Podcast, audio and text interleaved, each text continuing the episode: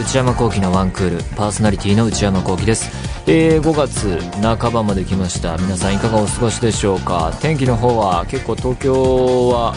暖かくなってきて過ごしやすい時期になったなと思いますけどもね。気持ちいい時期というかここから梅雨来ちゃうと湿度とか蒸し暑くなってきてまた夏今年の夏暑くなるのかどうか分かりませんけれどもっていうところなので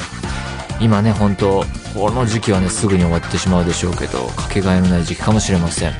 えー、この間ゴールデンウィークありましたけれどもね、えー、世間長い連休で最大10連休なんていうニュースで見ましたけれども私の方もあの収録周りの仕事が休みっていうかこう飛ぶ、えー、県が多くてですね連休が発生しましてあのー、ちなみにこの番組もわざわざ日本撮りを観光し休み収録休みになったのでそんなことも含めてですね休みがあったんですよね。ただまあこの職種的に言うとあの世間が休みで自分が休みだとあんまりありがたみがないというか世間一般は普通に動いてるんだけれども自分が休みだからこう普段混んでるところとかに行ってみようっていうのができるっていうのがね醍醐味なんですけれどもそうはいかずえー、だしそのゴールデンウィークに入る前とかそのまた前の週とかのねいくつか立て込んでた時期の仕事の案件がスライドしてこっちに来たらねいろいろ楽だったのかなとか思ったりもしましたけれどもまあでどうしようと思って。まあ、旅行の、こんな直前にね、国内旅行なんて持ってのほかだし、じゃあ海外行ったら空いてんのかなって思っても、特に当ても、訪ねる人もいなくて、じゃあ旅行はないなっていうんで、いろいろ動き出しまして、じゃあ人と食事の約束入れようかとかね、えー、髪切る予約入れようかとか、あと、こんな時だから見ようかなと思って、前から気になったんですけど、その、最近あの、え、4K 映像が見れるブルーレイ、あの、UHD っていう企画が結構各映画がそれで出てて、ウルトラ HD ブルーレイっていうね、あ今もうテレビとかあのプレイヤーも含めてそれ見れる環境整ってきたんでそれ買ってみようかなってね Amazon で注文かけたりね。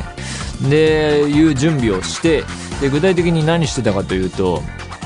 サッカーのチャンピオンズリーグちょうどやってたんでで DAZN で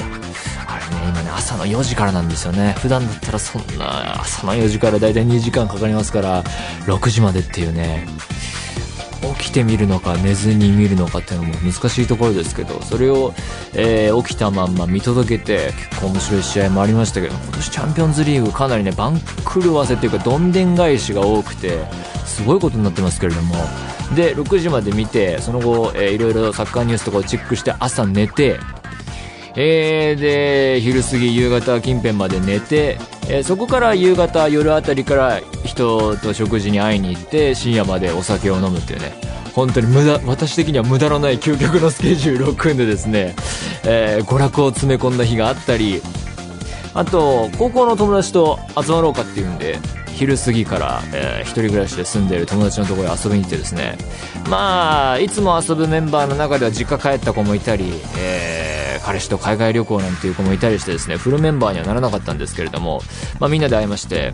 やっぱりね、えー、楽しいですねそういう仲間で集まると。久々にお腹抱えて笑うみたいなこともあったりね。でみんなでなんか食べたり飲んだりしながらあのベイビードライバーっていう映画を見てねもうみんな2回目3回目の鑑賞だったので喋りながら見たりしてね。えー、楽しかったですね。もうみんなよく食べてよく飲むなっていうねいろいろお土産持ってったんですけど全部なくなってね。あっという間に夜遅くなってましたけど昔はこっからねあのとあるこの実家で遊んでた頃は23泊してたなと思うと本当はあの家のお父さんお母さんには一生頭上がらないなと思うんですけれどもまあね、本当、もう今年29になりますけど、高校出て10年以上経ってですね、それぞれドラマが進んでるなっていうのがあって、まあ、結婚する子がいたりね、会社変わったり辞めたりした子がいたりね、えー、仕事で海外住んでて戻ってきたなんていう人もいたりしてね、ここからみんなで30迎えてね、またドラマが進んでいくのかなと思うと感慨深いななんて思った、えー、で帰ってきて、深夜、あの、例の Amazon で買ったウルトラなんとかかんとか UHD がね届いていたのでですねそれを見まして2つ買ったんですけれどもあのまず最新のもの系を一つ買いましてそれがマリアンヌっていう映画でロバート・ゼメキス監督の映画なんですがこれは結構優秀なパッケージディスクらしくてこうテレビの新しいテレビとかをチェックするのに使われる、えー、ものらしいんですね。で映画自体もそもそも好きだしでそもそもマリアンヌっていうのはあの 6K8K で撮影時、えー、そのクオリティで撮っといてそれを 4K 仕上げで今回この、えー、UHD にしてるのですごい高画質であるっていうんでね評価されてるんですけれども実際見てみたらとんでもなくてですねまたその高画質すげえよく見えるっていうのとあの色合いの色の表現もすごくてですねこれは確かに劇場のスクリーンで見るようになんならあの、まあ、サイズの違いはあれ上のクオリティなんじゃないかなって思わせるレベルで、あ、UHD すごいなと思いましたね。テレビの近くで見た時のディテールの細かさがね、とんでもなかったですね。これ、マリアンのおすすめですね。で、もう一つ、こっちは UHD じゃないんですけれども、古い映画をブラッシュアップした系を一つ買いまして、これはブルーレイなんですが、普通の、早春っていう、えー、小津安二郎監督の映画があってですね、これのブルーレイが去年新たに発売されまして、こちらが 4K 修復版なんですね。で劇場でも、えー、当時かかっていたんですけれども、そのニュニュースは見たんですが、がこれも見ましてこっちの方がなんなら驚いたかなっていう。基本的にあの映画館で、えー、いい映画見たいなと思うんですけれどもそんでしかも昔の映画であればフィルムでね、えー、見れたら嬉しいなっていうのがあってで 35mm フィルムは 6K、えー、レベルだとか言われるのでなそれは理にかなってるなと思うんですけれども、え、ここで問題なのがフィルムっていうのは、え、古い作品であればあるほどやっぱり傷がついたりしていて、え、あるいはそれでそのそれをかけると画面上にノイズがその傷が見えてとても見にくいと。えー、で、音も良くなかったりしてですね、そういう問題が出てくるっていうんで、まあそういうのね、名画座に見に行ったけれども、あ、こんな感じかっていう体験をしてきたんですけれども、で、4K 修復版を今回見てみるとですね、傷が見事に取り除かれていて、めちゃくちゃ綺麗ですね、音もすごいいいし、まるで、あ最新の映画を見ているような気分になれる仕上がりになっていてで早春とかは大学生の時とかにですね DVD で見た記憶があるんですが本当なんなら別の映画を見ているようなあちゃんと見たっていうのはこのことかなっていう思うようなね。で最近古い作品は配信で HD 化されていたりしてですねそれを見れば DVD のレベルは上回ってるような画質になってるんですけれども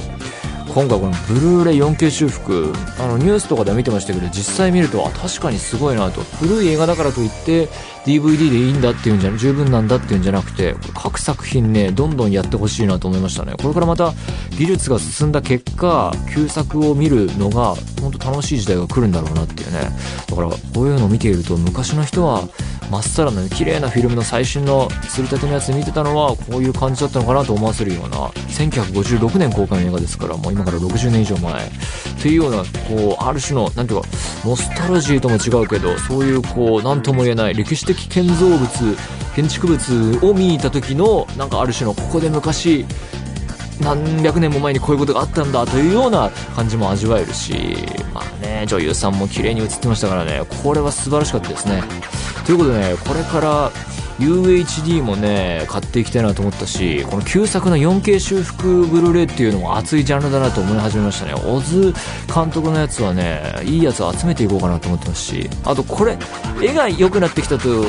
思うと、やっぱり次は音をね、音響設備、これこだわっていこうかなと思ってますけど、サウンドバーぐらいをね、買おうかなと思ってるんですけども、買い物っていうのは頭使うからこうどれを買おうっていうのに頭悩ませるのがねしんどいんでねそれがね面倒ですね。うんなんでこんなに楽しいものを買おうとしてなんでこんな面倒に頭を使わなきゃいけないのかっていうのがね、えー、長くなりましたけどもそんな日々を過ごしてきて今今日喋っています。それでは内山昂輝のワンクールスタートです。内山聖輝のワンクール続いてはこちらのコーナー。ムビログえー、このコーナーは私、内山幸輝が最近見た映画についてただひたすら語らせていただくコーナーでございます。結構久々ですね。はい。えー、今回取り上げる作品はこちらです。ブラック・クランズマン。えー、この映画2018年にアメリカで公開され128分弱でしたけれども監督したのはスパイク・リーという人で1957年生まれの現在62歳の方です。えー、過去には、えー、Do the Right Sing やマルコム X など手掛けられていますが、恥ずかしながら私はえー、スパイク・リー監督作品、ブラック・クランズマンが初めてで、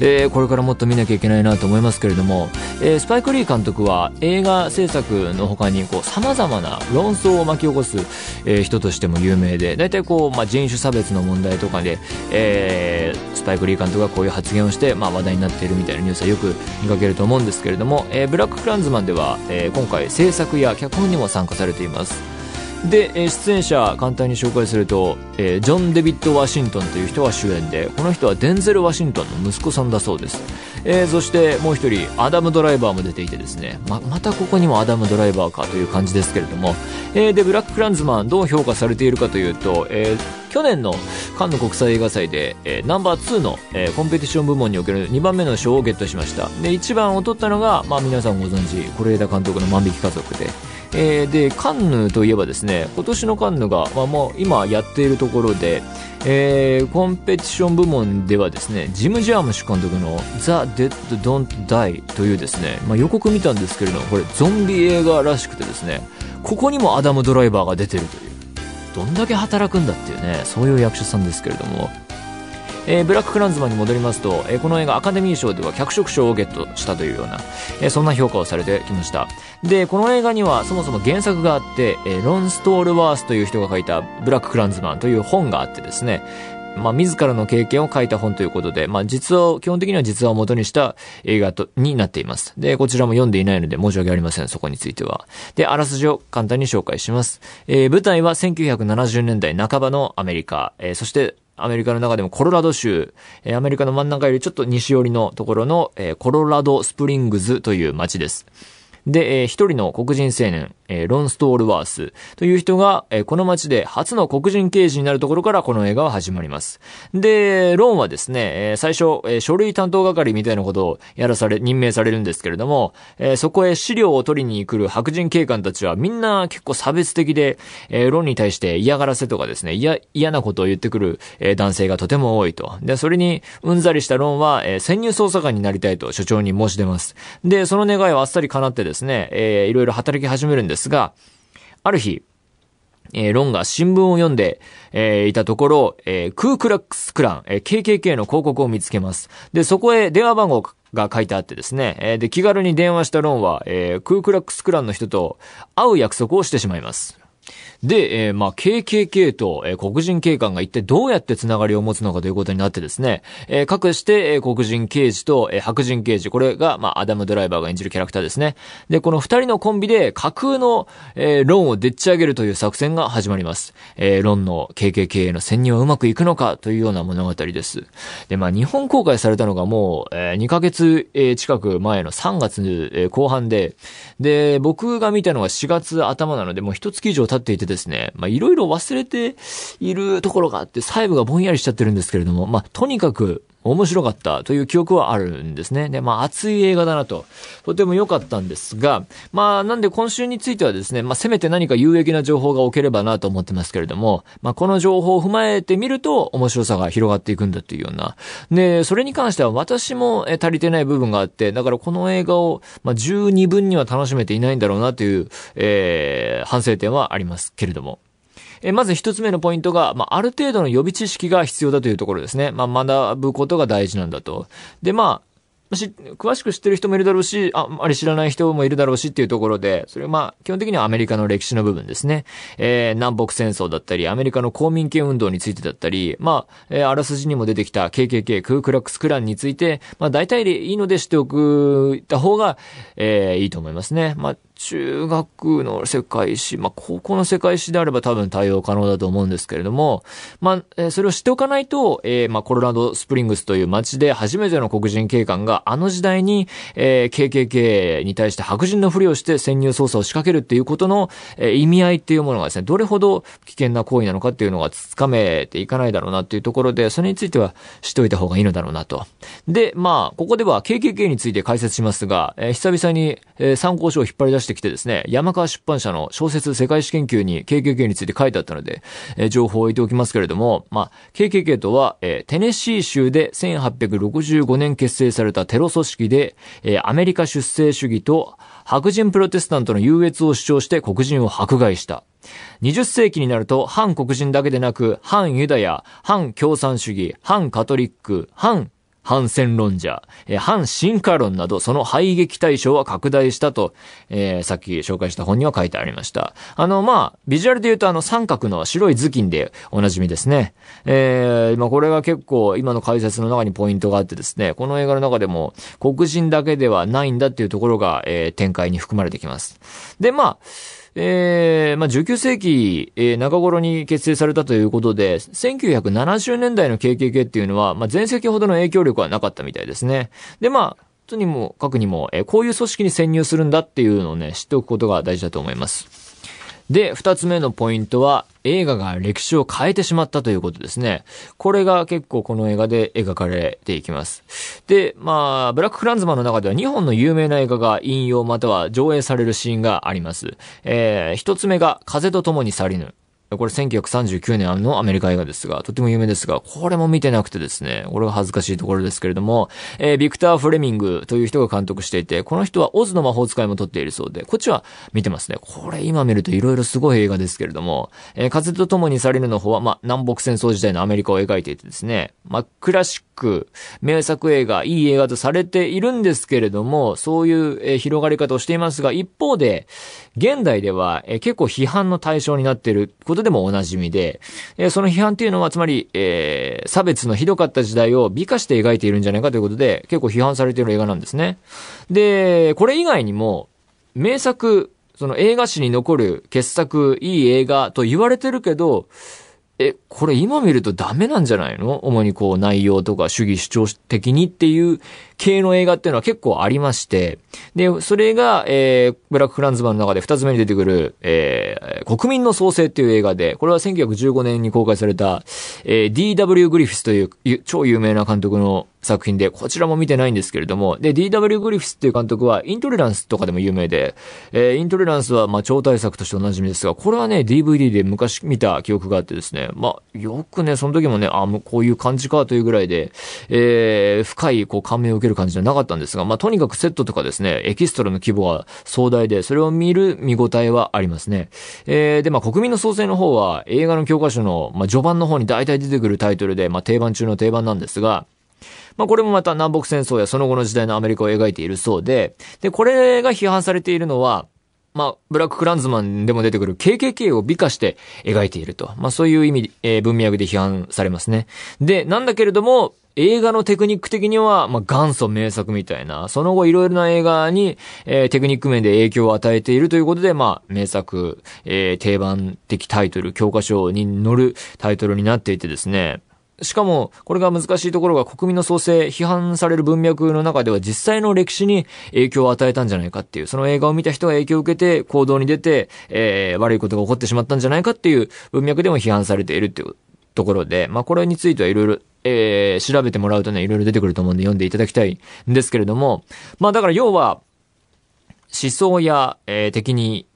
とか、えー、まあ差別的なんじゃないかっていうところで批判されるけれども、もう映画としては結構面白いんじゃないみたいな、完成度高いよねとか、テクニックこれは昔この映画発信だよねみたいな、その相反するものを抱えてしまってる映画っていうのが結構あってですね、これをどう評価すべきかっていうのが結構最近というかまあ昔からも語られているテーマで映画的に、えー、議論されているところで、まあこれが、こういう、そういう文脈を持った映画が日本引用されているっていうのがブラックフランズマンという映画です。で、どう利用されるかというと、まあ、劇中、えー、国民の創生を、えー、見るシーンがあってですね、まあ、上映会が開かれて、まあ、KKK のメンバーたちの気持ちを高めるような、えー、ところで使われるんですけれども、そこで、えー、カットバックして、えー、同時並行に描かれるのが、えー、黒人学生が開いた集会で、とある老人が20世紀前半に起きた、えー、とても、えー、とんでもない悲劇を語る場面が、まあ、並行して描かれる。そこで、えー、使われています。で、しかも、えー、引用で言うとですね、えー、ラストではですね、結構、あ、こうなるんだっていう展開があって、あ、そうやってくるんだっていうようなところがあって、で、そこに何が起こるかというと、実際に起きた出来事の映像を引用すると。で、これ何かというと、2017年に、バージニア州シャーロッツビルで起きた、えー、事件。これ、いろいろ調べていただきたいところですが、まあ、これの映像が引用されていきなり出てきます。だからまあ、トータルで、まあ、明確に言いたいことがある映画なんだっていうところですね。まあ、開かれた終わりだとか、様々な解釈の余地っていうのは、まあ、基本的にはないだろうと。こういうメッセージを持った映画なんだっていうのが、普通に、えー、ある程度の知識を持ってみればわかるような作りになっていると。で、まあ、映画の物語としては、その一つの終わりを迎えて解決というようなところにたどり着くんですけれども、それでよかったねで終わりたくないんだなっていう。それが今も、その問題今も続いているんだよと。映画の形を崩しても、ある、ある種このラストの綺麗に終わるんじゃなくて、そこ崩して、えー、突きつけてくるメッセージ性の強い映画だなと、それは言えると思います。えー、三つ目のポイント、面白さの肝は何かというところ、えー、先ほどまで言ってきた前提となる実際の歴史だったり、引用されていく映画や実際の出来事の映像、えー、っていうのがあるんですけれども、これを抜きにしたら、それを剥ぎ取ってみたらどんな物語、どこが面白いのかっていうところを、えー、言っていくと、まず物語としては、えー、警官の潜入捜査者だっていうところですね。まあ、バレたらまずい。えー、ハラハラドキドキするっていうところが面白さだと思います。そして、えー、潜入するのは別人なんだというギミックがそこに加わっています。これを演じるのがアダム・ドライバーという役者さんで、フリップ・ジマーマンというキャラクターを演じていますが、まあ、アダム・ドライバーはね、皆さんご存知、スター・ウォーズ・カイロレンとか、もうほんと各種作品で、えー、いい役をやっていて、もう近年破竹のキャリアを形成してますが、まあ、今回もやっぱりとにかく良くて、とにかく、まあ、絵になるんですね。画面が持つ感というか、体が大きいし、声もちょっと変わっていた声、変わっている声で、それが印象に残るし、なんかこう、木をてらった派手な表現をしなくても成立させる感じがね、とっても、あの、いろんな監督が使いたくなる理由がね、今作を見てもわかるかなと思いましたね。そして、えー、潜入先の組織の様子が描かれるのが興味深いですね。KKK、まあ、その実際のリアルのリアルわかんないですけども、映画の中では、あ、こんな感じで運営してんのかっていうところが興味深いと。えー、で、KKK の内部の様子がですね、意外とこう、末端の方、組織の末端の方はのほほんとしてんのね、みたいな。で、のほほんとひどいことを語り合ってるっていう。そんで、こう、いきなり突如として始まる危険な状況。みたいな、そこのギャップの怖さがとてもありましたね。そしてその中で、こう、個性豊かなキャラクターが配置されていってお話を、まあ、ある種盛り上げていくという。で、中でも、このポール・ウォルター・ハウザーさんという人が演じるアイバン・ホーっていうキャラクターですね、結構聞いていて、この人は、アイトーニャっていう映画でも似たような、ちょっとバカな役をやっていてですね、今一番こう、あれこいつ大丈夫かみたいな役を演じるのが上手い人だと思いますね。すごい、この人、面白いキャラクターをやっていました。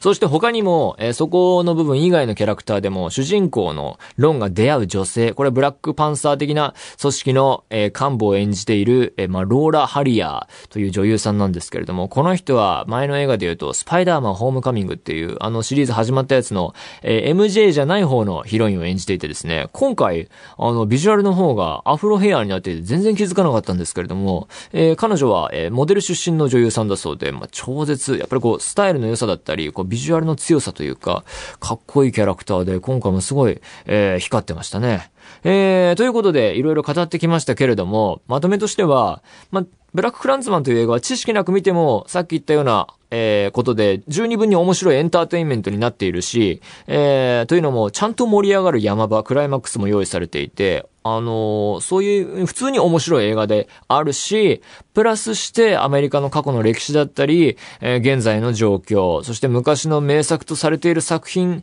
が、まあ、どういう風に位置づけられているかっていうところも知って上で、そしてそういう作品を見た上で見ると、さらに、えー、強いメッセージ性の部分、方も理解できるということで、そのエンターテインメントのところとメッセージ性をっていうところを両立させている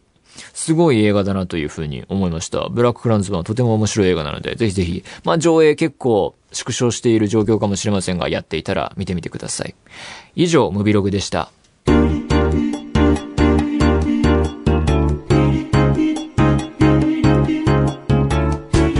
内山幸喜のワンクール。